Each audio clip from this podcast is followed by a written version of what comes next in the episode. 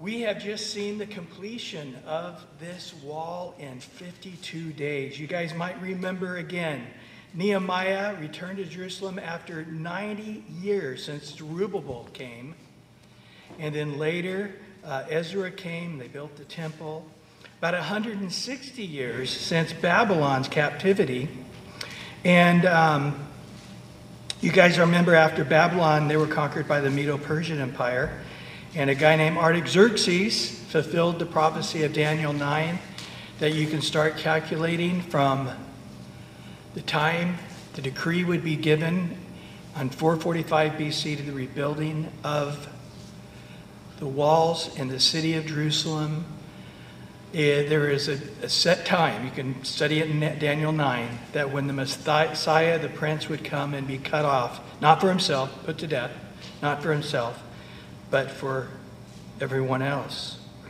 So 445 BC and rebuilding the walls in the city, powerful prophecy being fulfilled. And he said it would be in it would be in turbulent times, difficult times, and boy, it was. Remember Nehemiah from without had Tobiah and Sanballat and some others, some Arabs, and they were constantly uh, plotting and planning to, to, to, hurt him, kill him. Um, attack the city. never happened. God protected them. But even though they had all those obstacles from without and within, 52 days. I mean, people, no doubt, were thinking months, if not years, but not even two months.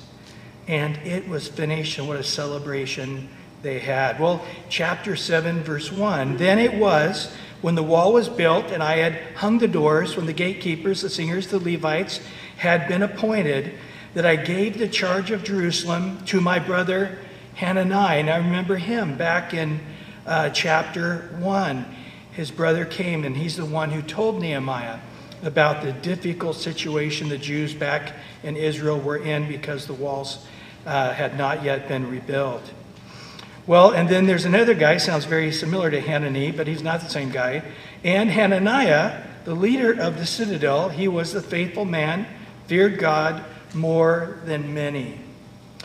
So, um, practically, I, I love this. The walls had been hung, uh, the doors had been hung, and the gatekeepers, the guards, over watching the gates and who's coming in and out, keeping an eye out for enemies. But then spiritually, the singers, the Levites, were put in their places. Remember, the people were rebuilding the walls, but they didn't think getting the wall is the accomplishment. The whole point was they had a temple that they couldn't use. Because every time they gathered in any amount of numbers of people, Tobiah, Sanballat, and the Arabs would come and attack them. So the whole point of building the walls is that they could worship. And I, I love this, that immediately they are putting in place the practical uh, things that need to take place that God could be worshiped. I can tell you, doing several building projects myself and helping out others uh, in other countries even to do building projects, often when the building project's done, everybody's like, oh, I'm done. I'm done. I just want to sit. And uh, maybe I need a break for a while.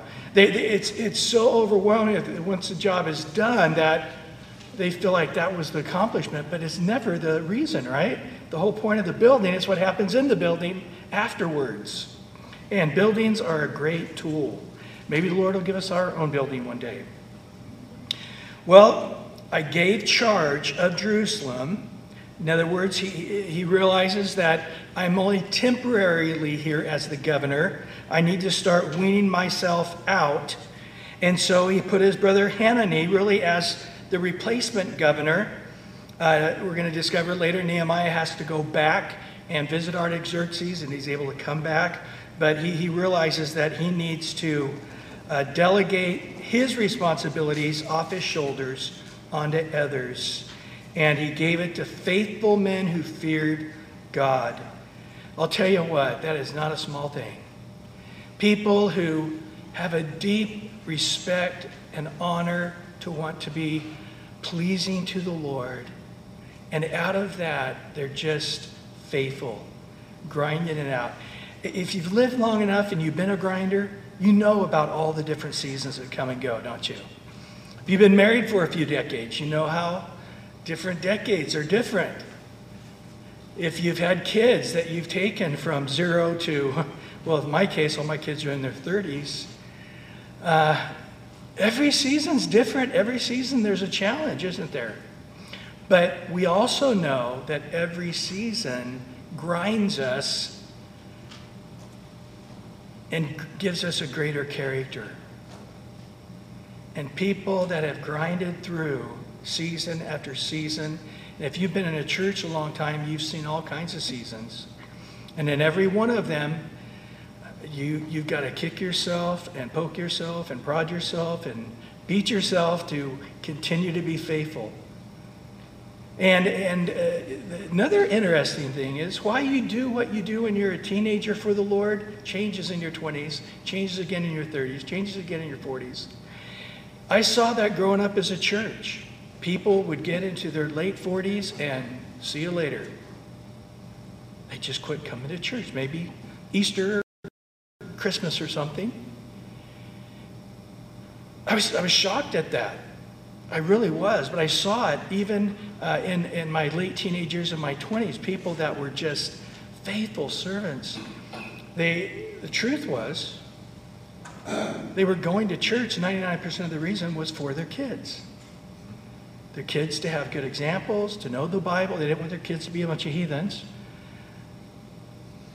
But when their kids weren't there and they didn't have to get up and get the kids ready to take them, and, you know, Dad, what kind of person are you? You don't go to church. Oh, no, I go to church. I, you know, but once the, the pressure of the kids being a part of the Sunday school and the teens and, and the youth, the youth trips and stuff, they, they realized that was all my reason for going to church. And I, I really don't have that anymore. And so their faithfulness really wasn't a faithfulness. It, it really was for reasons other than being faithful to just for the Lord. I'm doing it for the Lord. I'm not doing it for any other reason than I just want to be faithful to God and, uh, and to be a blessing to other people.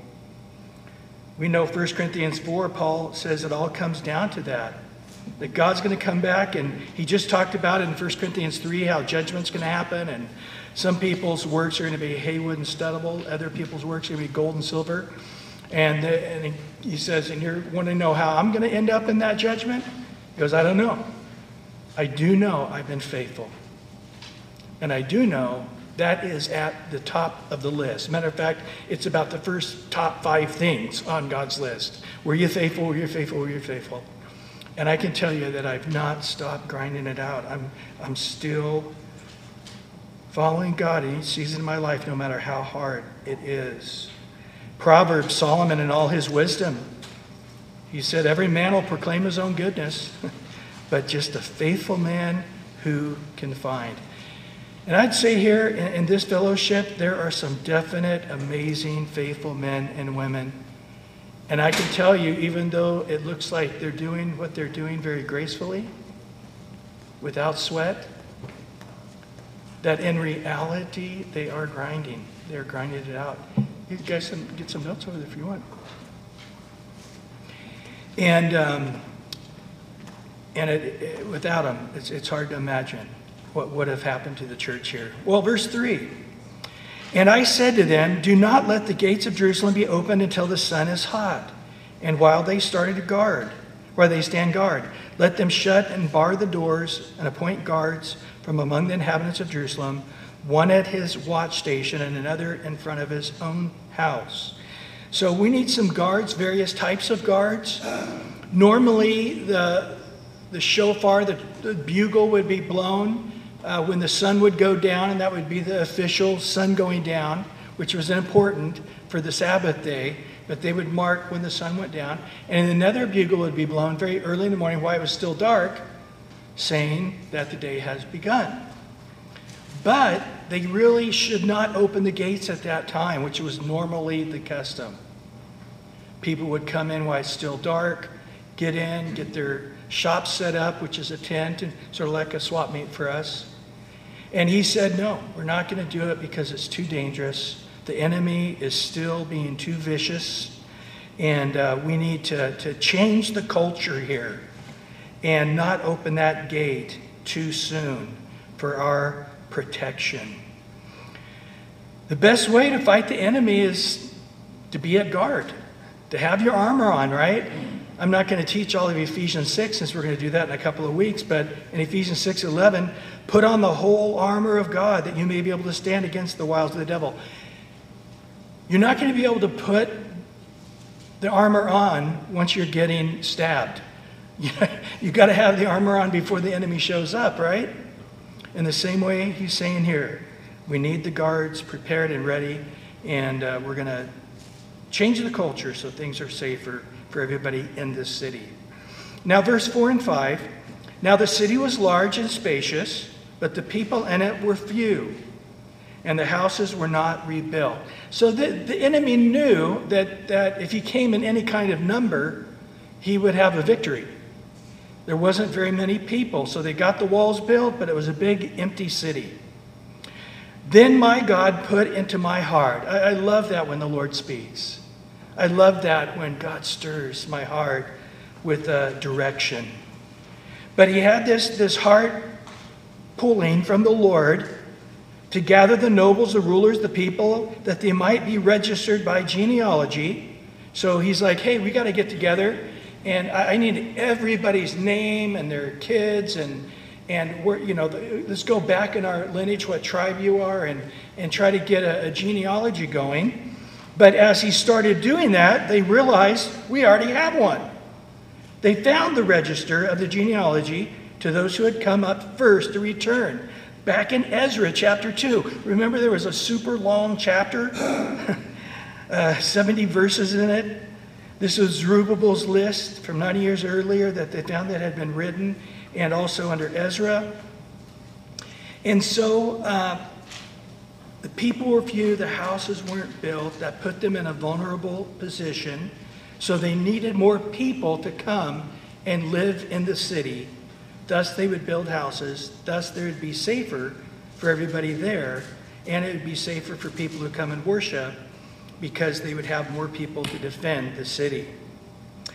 And um, so they got this genealogy together. Now, you might remember back, I like what Ezra chapter 2, verse 1 it says, Now these are the people of the providence who came back from the captivity, and those who had been carried away, and Nebuchadnezzar, the king of Babylon, had carried away to Babylon, and who returned to Jerusalem and Judah, every one to his own city. So we pick up in, in chapter 7 and verse 6 of Nehemiah, and it says here, These are the people of the province who came back from the captivity, those who had been carried away, whom Nebuchadnezzar, the king of Babylon, had carried away, and who returned to Jerusalem and Judah, everyone to his own city. Now, it gives this big list. I'm not going to go through it, but it breaks it down uh, into, into, the various leaders and uh, who the, the priests were and, and all of that. So, this was important. We're going to discover here in a few chapters that you were on that list, or if you weren't on that list, it's important. But at the very end of this chapter, in verse 64, there was a group of guys whose name wasn't on a list, and they sought their listing among those who had registered by genealogy, but it was not found. Therefore, they were excluded from the priesthood as defiled. So their name wasn't in the list, they weren't on the genealogy, so they were defiled. They said, You cannot be a priest, and you've been doing priestly jobs, you need to stop it immediately and um, quit eating of the various sacrifices you had no right to do that. And this has evidently been going on for years. And the governor said to them that they should not eat of the most holy things till the priest could consult with the Urim and the Thummim. You guys remember that? The high priest had some rocks, I guess, a white one and a black one, some say. Um, the Mormons say it was uh, some glasses that Joseph Smith wore, and he could uh, interpret the, the Egyptian hieroglyphics uh, from the Book of Mormon but I don't think that's what it was.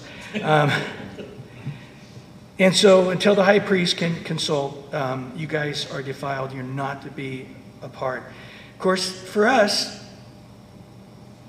you got to be in the book of life, right? Everybody's name who's not in the book of life is defiled and will not make it to heaven. All you have to do to get your name in that book of life is believe upon Jesus. You will never perish. You will have eternal life. To as many as receive him, to them he gives the right to become children of God. So simple if you're willing to need a Savior, Jesus, and believe on him. Well, going on in verse 66 now, although the whole assembly was 42,360, besides their male and female servants, which bumped it up to around 49,000 people, of whom there were 7,337, and they had 245 men and women singers. Their horses were 736, their mules uh, 245, their camels 435, and the donkeys 6,720. You guys remember these verses, right? How many donkeys they had from last time we read this? So, verse 70 so some of the heads of the father's house gave to the work, the governor gave to the treasury 1,000 gold drachmas. 50 basins, 530 priestly garments. Some of the heads of the father's house gave to the treasury of the work 20,000 gold drachmas, 2,200 silver minas. So some of these people coming back, which was only about 2% of the people that went to Babylon. Just think about that. 98% of the Jews did not come back. They stayed in all the vast, various countries of Babylon rather than to be in the place of the Lord. But some of these people that came back were wealthy, prominent businessmen. Well, in 72, uh, and that which the rest of the people gave was 20,000 gold drachmas, 2,000 silver minas, six, 67 priestly garments. And in verse 73, so the priests and the Levites, the gatekeepers, the singers, some of the people of the Nethinim, and all the Israel dwelt in their cities. When the seventh month came, this is important, the children of Israel were in their cities. The seventh month is September, October. So that brings us now into chapter 8. In verse 1 now, now all the people gathered together as one man in the open square that was in front of the water gate, and they told Ezra the scribe to bring the book of the law of Moses, which the Lord had commanded Israel. Ezra the priest brought the law before the assembly of the men and the women and all who could hear with understanding on the first day of the seventh month. And I'm not going to go into this tonight, but that would be the Feast of Trumpets. In verse 3, then he read from it in the open square that was in front of the water gate. That is not in the temple area, guys. The water gate is the northeastern part of Jerusalem. So um, it evidently was a, the largest open square at that time. And they did it from morning until midday before the men and the women and those who could understand and the ears of all the people who were attentive, not everybody was willing, but everybody who was attentive to the book of the law. Guys, the Spirit of God is moving. The people had the city walls up. There wasn't much there. There weren't grocery stores really built yet. There weren't too many places to go take a nap or to, to go, uh, you know, a baby section, you know, go home and put the baby down for a nap or anything. They're in a very uncomfortable situation. Basically, just a big empty space. But the people, it doesn't seem like they were directed to do this. Their hearts were hungry and they were hurting. And they just came and they all gathered in this big space and they, they knew the walls getting built was not the end. The end was being able to worship God, to follow God, to hear and know God. And we've not our entire lives. And we're here and we're ready. And the leaders, I love this. It wasn't Nehemiah. It says they went and got Ezra. So it sounds like Hanani or some of the other leaders are going, guys, the, the whole population is out there about We know about 50,000 people, probably much more by now. We're talking tens of thousands of people, and they're not budging, they're not leaving. They're all sitting around and talking, and maybe they brought some food and they're eating, and, and, uh, and they're waiting for us to lead them and, and worship. So hurry up.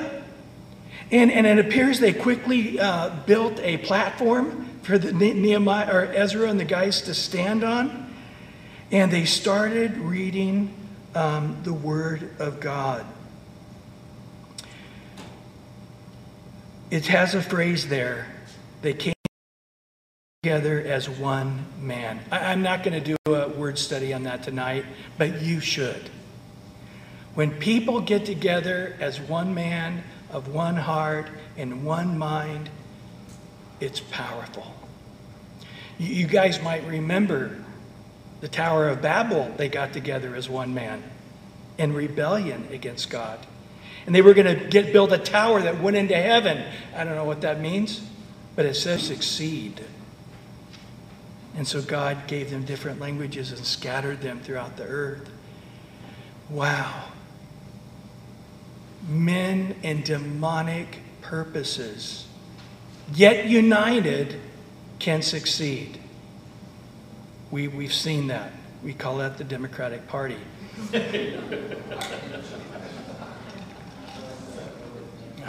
only in jest if you're a Democrat, only in jest. Not really, but only in jest. But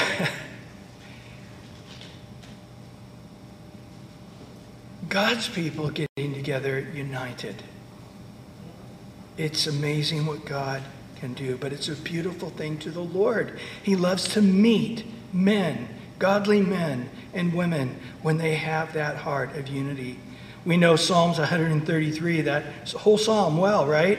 This is one of the songs they would sing each year as they were journeying on their way up to Jerusalem. It's called the Hallel, or the, the songs of ascent. Behold, how good and how pleasant it is for brethren to dwell together in unity. It's like the precious oil upon the head running down on the beard, the beard of Aaron running down on the edge of his garments. It is like the dew of Hermon descending upon the mountains of Zion.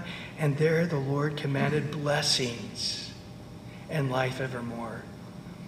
The Lord just saw that time when they were unified in building the tabernacle. And then anointing the first high priest.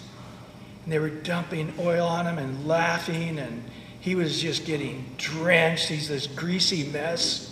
His clothes are all greasy, his hair is all greasy, it's just dripping on the ground. And they're laughing, and, and they're all just so full of joy. It was just a moment in time of unity that God said, That was so sweet. It was sweet to me but it was so sweet to everyone who was a part of that. In the New Testament, Paul says, hey, endeavoring. it almost sounds like it's an impossible thing to happen very often, but endeavoring to keep the unity of the Spirit and the bond of peace. You know, if we can't do a lot right, let's do this right. And we, as we've been studying in Ephesians on Sunday morning, it really comes back to that kindness, huh? Being imitators of Christ, loving one another, have mercy on one another as Christ has forgiven us and had mercy and kindness uh, poured upon us to just be prepared to do that to each other. Well, then they told Ezra, so they came and got him, and, and the people were like, hey, we're sitting here, we're not going anywhere. We built this wall to worship, and we're worshiping. And we're wanting to know what we're supposed to do next in order to worship God. It's amazing how ignorant these people were. They had no knowledge whatsoever. So they brought out the book of the law of Moses. That'd be the first five books of our Old Testament called the law or the Torah. People get mixed up, especially in the Psalms and the Proverbs and stuff, when it says the, the law of the Lord is perfect. That's just what they called their Bible. That's the only Bible they had at that time. That was just the name of their Bible. That would be, um, you know, the word Bible is actually not in the Bible, right? it, it just, it's just the Latin word that means book. And so that was what they called the name of their book. So even the parts of the book that weren't the law, they still called it the law. Even the parts that were historical about the kings and the psalms and the proverbs and the and the prophecies and all of that, even though those weren't laws, it's all that's just the name of their whole Bible that the the Hebrews have. So just just remember that. So they brought out their Bible and uh, the Bible that they had been working on since Moses started working on it. And Ezra the scribe and Ezra the priest. The time we get to the New Testament with Jesus, the scribes were sort of bad guys, along with the Pharisees and the Sadducees. But the scribes were actually just guys who spent a lot of time writing the scrolls out by hand. Um, they were very dedicated, very worshipful men. But Ezra was one of these guys that spent most of his time writing out the scripture. And he was the guy back in the book of Ezra, as you remember, that um, built the temple. It was him that came and, and uh, years after Zerubbabel and they got the temple built. It was quite an amazing thing. And, and I love this, but back in Ezra, when they were dedicating the temple, the same thing happened. They came together on the seventh month with one accord and they began to worship God, and it was a powerful time. But that was decades earlier. But uh, I, I love when people are hungry for the Lord, God's Spirit is moving. Jesus said in Matthew 5, Blessed are the poor in spirit, for theirs is the kingdom of heaven. Blessed are those who hunger and thirst for righteousness, they shall be filled. And so the walls are done. That wasn't why we built the walls to have walls. We built the walls to worship. Let's get down to it. Aren't you guys tired? We're exhausted, but we're here to worship. Well, don't you have farms to get back to? We sure do. We need to make some money, pay our taxes, and and uh, take care of our kids, but we want to worship. There was no downtime, there was no pause. They went from hanging the doors, finishing everything, to plopping themselves down, waiting to start the worship. And so he read from it in the open square. From dawn till midday, about six hours of reading of the scripture. If you, have you ever, back in the old days, you had cassettes and you had CDs, and now you can do it on the internet. But if you look, that guy, eh, you know, they have different guys reading the scripture, you know, just from Genesis to Revelation, just reading it. Almost all of them, it's about 72 hours. That's it. That's the Old and the New Testament. Our Bible is not too big, it's just perfect. We don't need more. We, we have a challenge with what we have. But it is not so big. I, I love George Mueller. He's the guy who had the orphans in England, great man. He believed he needed to read the entire Bible every season of his life, so four times a year. But when you really look at it, it's about just a few chapters a day. I think it's a little under 10 chapters a day that you can read the entire Bible, um, I believe, once a month, isn't it? Something like that. It's, it's not very much. I, can't remember the, I haven't written down, I haven't looked it up. But six hours, guys, that would get you through the whole first five books of the Bible at least once, if not several times. So these guys were really getting into it. In 1 Timothy chapter 4, Paul says to Timothy, Give yourself to the public reading of Scripture. I wonder if that's what he was thinking about here. I have a friend at the Calvary Chapel, and before he starts a new book, they spend an entire Sunday morning reading the whole book. The first time he thought he would get excited, and he said, You're all going to stand the whole time. I read this, just like they did in Nehemiah. And uh, it didn't work so well. Americans don't like to stand for even an hour. Um, doesn't do that anymore. But then he, he did have it just like here. We're going to see there was another group of men on stage. He actually then would have the elders be reading through that book, and they would all come up with a point in the book somewhere that God spoke to them, share it with the people, and then the people would get together in groups and pray over that truth. And they would do four or five, six different truths. And after they read the whole thing, they would then spend times in groups praying over those truths. Pretty interesting. A challenge to the American uh, appetite. But, you know, back in the, the day, I, I was listening to Chuck Smith on Nehemiah, and uh, he only has it in the first version from 79 to 85. And all his studies at that time were an hour and a half. But at the end of the Bible study, Chuck would say, okay, we're going to stop here. And you can hear the people complaining. No, oh, oh I, I know you're sad. But those days when I, when I first started pastoring, I, every sermon was an hour and a half, and always the people wanted more. It was never like, oh man, hour and a half, you're killing us, man. It was never that way. It was like, oh, please, one more verse, Brian. Go one more verse, just another 10 minutes. Come on, I don't want you to stop yet. You surprised me. I, I, I haven't even felt like I got fed enough yet. So I, I, can imagine the spirit of what's going on here. And I, I don't think six hours they're going, oh man, killing me. I think it was like, give me more, give me more. I want more. Revival, a wonderful place to be, an easy place for a pastor to pastor in revival. Well, verse 4 now. So Ezra and the scribes stood at the platform of wood which they had made for the, this purpose. Beside him in his right hand stood uh, these group of leaders, and on the left hand, another group of leaders. And verse 5 Ezra opened the book in the sight of all the people, for he was standing above the people. And when he opened it, all the people stood up.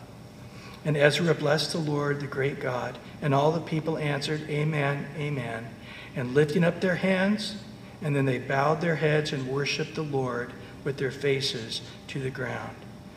So they quickly made a platform to lift Ezra up so he could be heard and seen. But it was big enough where he had two groups of guys on each side of him, different various leaders. Some, no doubt, were priests. And um, what these guys did were, not positive. It, it, some say that they all took turns reading, and some say that no, they all spoke various languages because the people came back. Babylon was big. They didn't all speak the same language, so the people had forgot Hebrew. And so he's reading in Hebrew. Most of the people probably didn't know Hebrew, but understood a bit of it. Amazing back in the beginning of Israel and restarting up as a nation, you might remember the Prime Minister David Ben Gurion said, We're going to learn Hebrew again. We're going to create the language from what we know of the Bible, take all the words we know, and then we're going to recreate it and teach it and speak it. And so this, this language that had been dead for 2,000 years was resurrected. Had a, guy in my church who was Jordanian, an Arab, who spoke Arabic um, he went to Israel with me, and he understood a lot of the Hebrew. And since then, he's been back to Israel a few times. He has family in Jordan still. And he has learned Hebrew.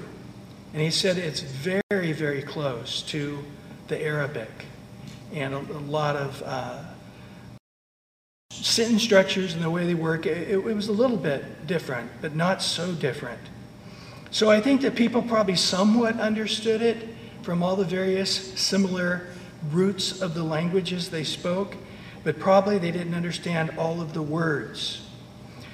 But um, they were up there on the stage supporting Ezra and standing with him. As a leader, that's invaluable by them standing there and giving attention and being awake and aware and into it and excited about it, being an example of somebody who's eating it up themselves, by them showing how important it is would be communicating to the people how important this is. And when a point has been made and they get it and they're pierced to the hearts, and maybe these guys are discussing it amongst themselves, people are like, wow, what, what happened? What was that point they made? And so, somewhere along the lines, these guys, whether they came to the pulpit or whether they went out into the crowds, they began to expand it to them, explain it to them, help them to understand it. And uh, it was a, a powerful time they had in doing this. I love the fact that they stood up in such respect to the Word of God. But Ezra got up and he was just full of the Spirit. He just started in prayer and praised God. And the people said, Amen, which is not the end of the prayer.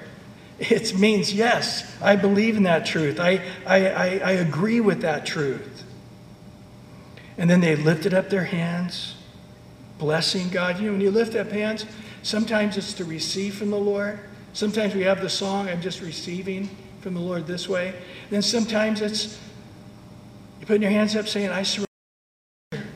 That's a truth that I'm not obeying. God, I surrender. Lifting of the hands can mean different things. And then they worshiped by bowing their face, or excuse me, um, by bowing down and then their faces to the ground, a sign of great humility. There was, there was already a prepared heart by obeying God and building the wall. You see, as they built the wall, the, they were plowing the field of their own. And the time they worked with God in this miracle of building the walls, their hearts were so plowed up, ready for the seed of God's word to go in. Well, in Nehemiah 8, verse 7, there, so this group of guys I was telling you about, and the Levites, they helped the people to understand the law, and the people stood in their place. And they read directly from the book, important, in the law of God. And they gave the sense and helped them to understand the reading. I love that term. They gave it a sense. Now, again, I think they didn't understand a lot of Hebrew, so they had to have the language explained, but then also, no doubt, the spiritual truths. But we really get, for the first time, a real direct example of expositional teaching. You know, first, what does it say to the first people who heard it? So that's what we have. So if we're going through the New Testament and, and Jesus is speaking to the multitude, we, we want to say this was in Israel, this wasn't in Oklahoma. And this is the geography of Israel. And Galilee, it's the lowest freshwater on planet Earth. It's a, a lake, even though your Bible says by the sea. I grew up thinking it was a sea, like ocean, and they're surfing and stuff. It wasn't until uh, late in my teenage years somebody said, no, it's not the ocean. The Mediterranean Sea is, is not too far from there, but that's, that's the sea. No, the word sea is, is an unfortunate translation, really. Um, it just means a body of water, but it's a lake, by the lake of Galilee. It just doesn't sound right, does it? Jesus spoke by the lake of Galilee. That's the truth. But it would, we say sea of Galilee. But and then the, the geography of it, and of course going there, oh, that's life changing. We're going to do that. And um, and then you know what what were they wearing? What was it like when Jesus talked about Pharisees? What's a Pharisee? When Jesus talked about a a, a farmer or a shepherd, what, what's that like? We, we haven't been raised around sheep. What are sheep like? What's a shepherd do?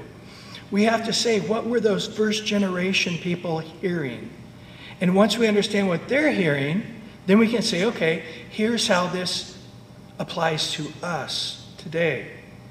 Or here's maybe instead of the sower and the seed, here's an analogy that would work in our uh, understanding of living in the city life today. And from that, you get an application, and this is where the gift of teaching comes in. It is a supernatural work. Romans 12 talks about there's various gifts by the grace of God given, and one of those is a teaching gift, which hopefully I'm doing right now. And there's a Holy Spirit gift being worked at operation right now. 1 Corinthians 12 28 says it's the third most important gift to the church. After an apostle and a prophet, third is the teacher. And then in Ephesians 4, God gave to the church, and one of those things is a combined role of a guy who's a pastor and a teacher. And these guys are speaking the truth in the love until everybody grows up to the unity of the faith, to a mature believer walking in the fullness of Christ, and the understanding of Christ, and walking the way Christ would have us to walk. That's our job. So it appears that Ezra was really the first pastor teacher, uh, whether he knew it or not. And I love this more. They gave it the sense. It's an example of maybe a child for the first time trying to read the newspaper and, and you're going, okay, that's the obituary section. I don't think you want to read that. Um, you know, here's the, and, and, you break down the newspaper and, and, and let them read it out loud and ask them if they understand what they just read. It's interesting, when I first started teaching Bible studies back in the early 80s, we would have home Bible studies and people would sit around in groups and, you know, everybody read a verse or two, and depending on the text, and everybody put it in your own words. What's it say? You know, and uh, you you know the the verse is, um, and Paul, you know, was beaten and then put in prison um, in Philippi, and the guy would read it and I'd say, "What that does that mean?" Uh, God loves us and has a wonderful plan for our life. And then you go to the next guy, and he, you know, what does it say? God loves us, and and it's like, okay, I, I realize they they can't actually read English words and understand what they're reading at the same time. So I had to very slowly just say, okay, Paul, do you know who Paul is? Yes. And Silas, we talked about him, yeah. What happened to them? Uh, they love God and He has a wonderful plan. No. What happened there? They got beaten. Read it again. They got beaten. Okay. And it took a while, but you know, in a few weeks, people could actually read and understand what they read, and uh, we had moved right along. And, uh, and so I think here you've got a real mixed group of people. One, it would have been quite difficult because, you know, Ezra's reading from a scroll. So, one, you don't have a Bible like we do on our pulpit. It would have been a group of guys working together to manipulate the scrolls and while they're manipulating these scrolls, usually on a big table, you, you've got a guy following along reading. Of course, it's going the opposite direction, right? You know, it's they're reading this way, going that way. And, um, and so the people, again, you know, did they understand what the word tabernacle meant? Did they understand what it meant to, to have a wave offering or a peace offering? I'm sure they had to just explain it to them. So the conclusion is, is really the, the reading and the teaching, a reading time and a teaching time, the expository preaching, what we're doing hopefully right now. We read the word literally, what it says, except for some of those hard names in this point. Sorry about that. If Matthias were teaching it, Matthias, you'd read all those names, wouldn't you? You did in Ezra, didn't you? You did read the whole chapter. Did you read the chapter with all the names? Yeah, he did it. He actually did it. I, I, I was amazed. I cannot do that. I'm somewhat dyslexic to begin with, but. Uh, and then, secondly, to give it a sense. Maybe the translation is needed. Maybe you got to know the Greek or Hebrew word uh, or the Aramaic word, as we have in our Bible.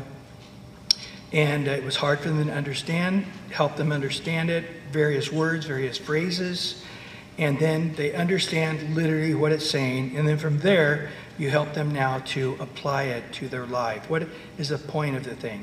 What does the passage and how does it affect my life? What are the principles I learned from that passage of what I actually need to do? We're going to get there next week in chapter 8, but boy, they jumped right on it. And what they read, they're like, hey, this is talking about the day that we're on, the seventh month, and this day, we're supposed to be doing this. And they jumped right on it, as the same way they did in Ezra, actually.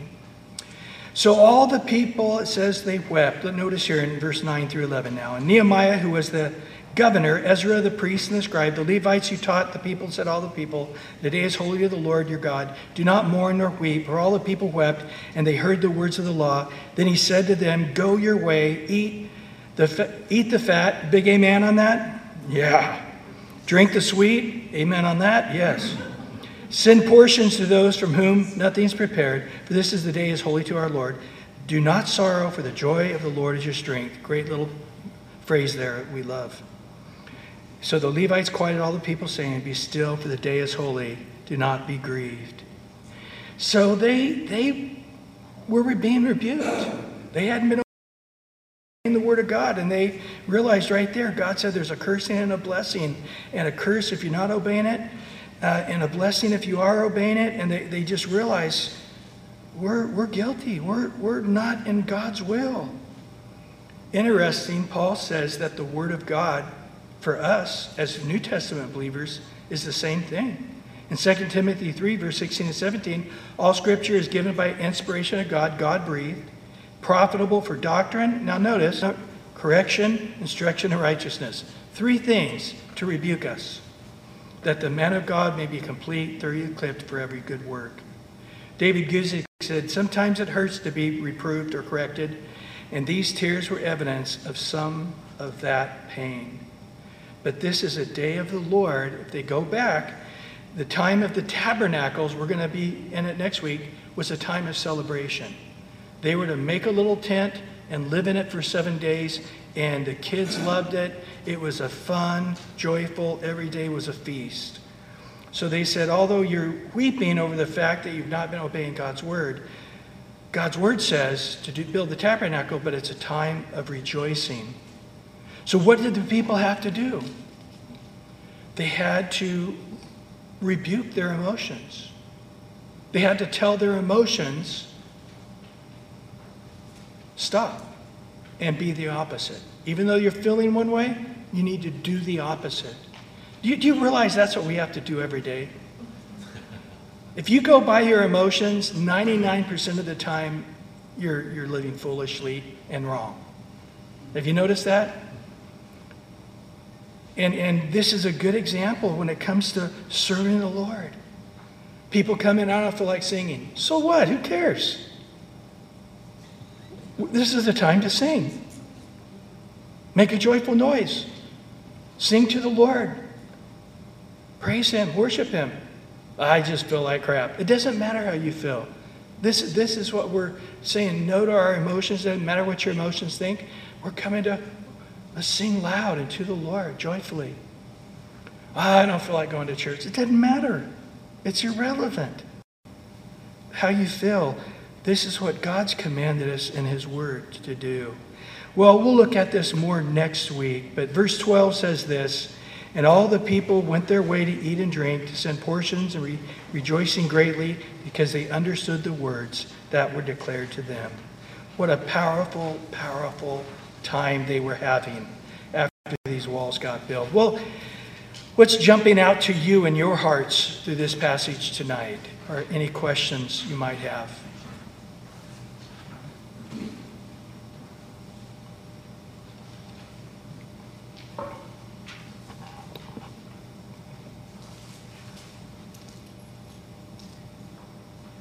Not everybody at once, please. Just slow down. Slow down. I think that um, the whole book kind of sounds like today. I mean, I can relate to it more than like some other know, like Obadiah or something. you know. Mhm.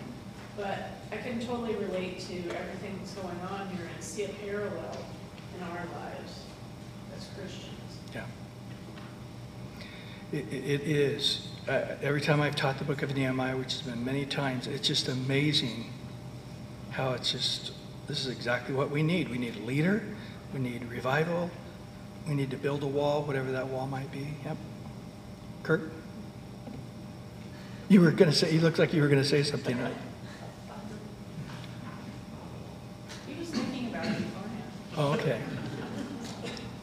Um, No, I, I was uh, thinking the same thing in terms of uh, when, uh, you know, we don't feel like doing something. Uh, it- Like you said, it's irrelevant. Um, the- the Children of Israel had been disobedient, but when they felt um, God calling, they were, you know, they, they obeyed. And it's just like, you know, uh, if you don't want to, you know, I don't want to go to a long Bible study. Well, we need to worship and we need to uh, be in God's Word. And, uh, and to understand that God's going to bless that is, is really important. Amen. On page eight, on the bottom, there is a quote that says, yet if the sense of conviction is greater than the sense that God is doing a new and holy work, then tears are not good. Can you give me an example? The quote goes on. Keep going to the next page, nine. The quote continues. Our knowledge of our sin should never be bigger than our knowledge of Jesus as our Savior. We are great sinners, but He is a great Savior. Therefore, the joy of the Lord is your strength. Even when you are being convicted of sin, when we are convicted of sin, we know that God is doing the work in us, so we can be glad and take joy. Yeah, so when, when the Word of God convicts us and we're like, we're guilty, we can't stay there. We can't, you know, I see next week, you're like, I'm still feeling horrible about that sin. I see you next week, I'm still just, uh, I just, I'm feeling horrible. It's like, no, hold it. The, the whole point of conviction is it's something that hits hard and quick, but then our faith takes over and we realize God only brought me to see that sin and to be sorry for that sin, to cleanse me, and to help me in the future have victory over that sin, and, and to start getting my eyes on Him and being thankful that even that He paid on the cross, and He's my Savior. He's getting me from A to Z. So that's what He's saying there is that they had to do exactly that. It's like, as great as their sorrow was over their sin, they now, now needed to have that same joy over the Savior, the same passion of rejoicing of a Savior. The faith that God is doing something great. Yes, even though they've sinned. Oh, Yes, exactly. I have a question. Um, how, I, I always have a problem with this. How do you square, I, I'm just gonna worship even though I don't feel like it, and you're thinking about where you're going to lunch or something, you know? and- And where the, this pastor says, these people draw near to me with their lips, but their hearts far from me. How do you, how do you square that so it has, so it- you're right in a sweet spot, you know what I mean? Um, Does that make sense? Yeah, yeah. I, I- I just think that um, it's a day by day thing, and as we mature, you know, um, as believers, we just walk more by the truth of God's word and less by our feelings. And we go through valleys, don't we? We go through times where we're just exhausted emotionally, spiritually, physically, whatever it is. We just, again, grind, we're faithful.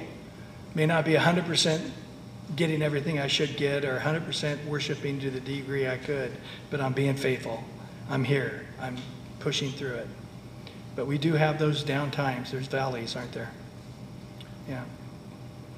But, you know, far as the whole passage in Matthew, Jesus wasn't rebuking the New Testament church about their hearts being far from him. He was rebuking a group of Pharisees who were out and out disobeying parts of God's word so they could keep their traditions that the earlier rabbis had told them to do. And eventually, the rabbis were telling them the opposite of what to do in the Bible, sort of like the Catholic Church is doing with the Bible. The Pope and, you know, they've given decrees that are opposite of the Bible because they didn't know the Bible. And so now it's like, to be a good Catholic or am I a good Christian? I have to disobey the Catholic Church to obey God's word, identical. So that was why he was saying their hearts were far from him because they, they were replacing the Bible with their traditions.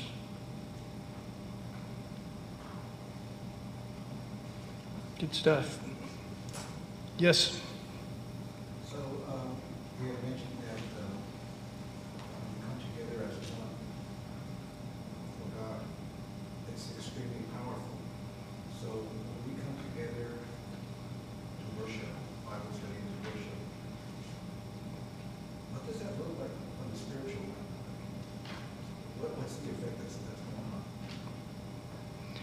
Well, it's a beautiful incense to the Lord from what the Bible says.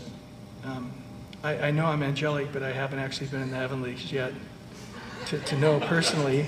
Um, I just know what the Bible says as well. So, yeah, it's, it's the Lord loves it. It's a beautiful incense. I, I love that point in Revelation where God actually has to take all the incense and burn it before he can end everything. And the, and the incense were the prayers of the saints. So he's got to finish answering all the prayers before he can conclude all things. And the prayers were an incense. The beautiful smell, uh, you know, of incense in the temple was the prayers of the saints. So I know our prayers are, are beautiful to him. And I know the worship, uh, when our hearts are, are pure and right in, in our worship to him, it's a beautiful thing. Yeah. That's the part that I really like the best in Nehemiah, is when the people's hearts are truly receiving the word of God, and it does cause them to cry, to repent. Mm. And that, that every time when you open the word of God, it might be a passage, oh, this is that long name passage, what am I gonna get from that? But it's like, okay, Lord, teach me something, let me grab a verse or grab something that I can hear. Mhm. That's where we want the Lord to speak to us. If we have a willing heart, He usually does. And if not, He will reveal something later or whatever. But just the, I guess the, the simpleness of hearing the truth and how it changed them is just supernatural. I just love that. Yes. Yeah, the Bible never says to read the Bible because um, it was in the synagogue and people, you know, the kids were to memorize it uh, by 12 years old, but it was never about reading. It was about meditating on it and uh, that very thing. Just as we read the Bible now, because we can, that's only happened in the last 400 years of Christendom, really of mankind, you know, having the printing press. Um, we, we need to get past the reading of it to meditating on it and, and really praying it. To me, that's how I meditate is I pray the Word of God. As I read it, I pray it. And um, every word that I'm reading is, is a prayer to God and, and saying, Lord, put that into my heart and, and, uh, and apply it to my life. And Lord, speak it to me. Holy Spirit, help me, lead me as I'm studying this passage. Yeah, it's a worship in God's Word that we're to have. Yeah. Good stuff. Come on up, guys, and we're going to pray a few minutes here and worship. Um, Lord, we desire this revival in us, Lord. We desire it in our own hearts, God, that we're those people that just want to come and sit at your feet for hours, Lord. We think of the ladies that followed you, Jesus, and ministered to your physical needs. And, and we think of uh, the ones that came and washed your feet with their hair and wept, and their tears were the water to wash your, the dust off your feet, Lord. We, we desire that, to be those worshipers, Lord, that we're not lifting our hands in a deadness, but it's a true love for you, a true surrender, a true receiving. Lord, we want to bow. We want it to be from our hearts of just truly, God, be honored in our life. So search our hearts right now, Lord. See if there be any wicked way in us and lead us in the way of everlasting. Make us tender hearted Christians that repent easily, that are turned easily, not like the mule or the horse that's got to be jerked about by a bridle, but just with your eye, with the gentle spirit of Jesus. Let's have a couple more prayers before we sing.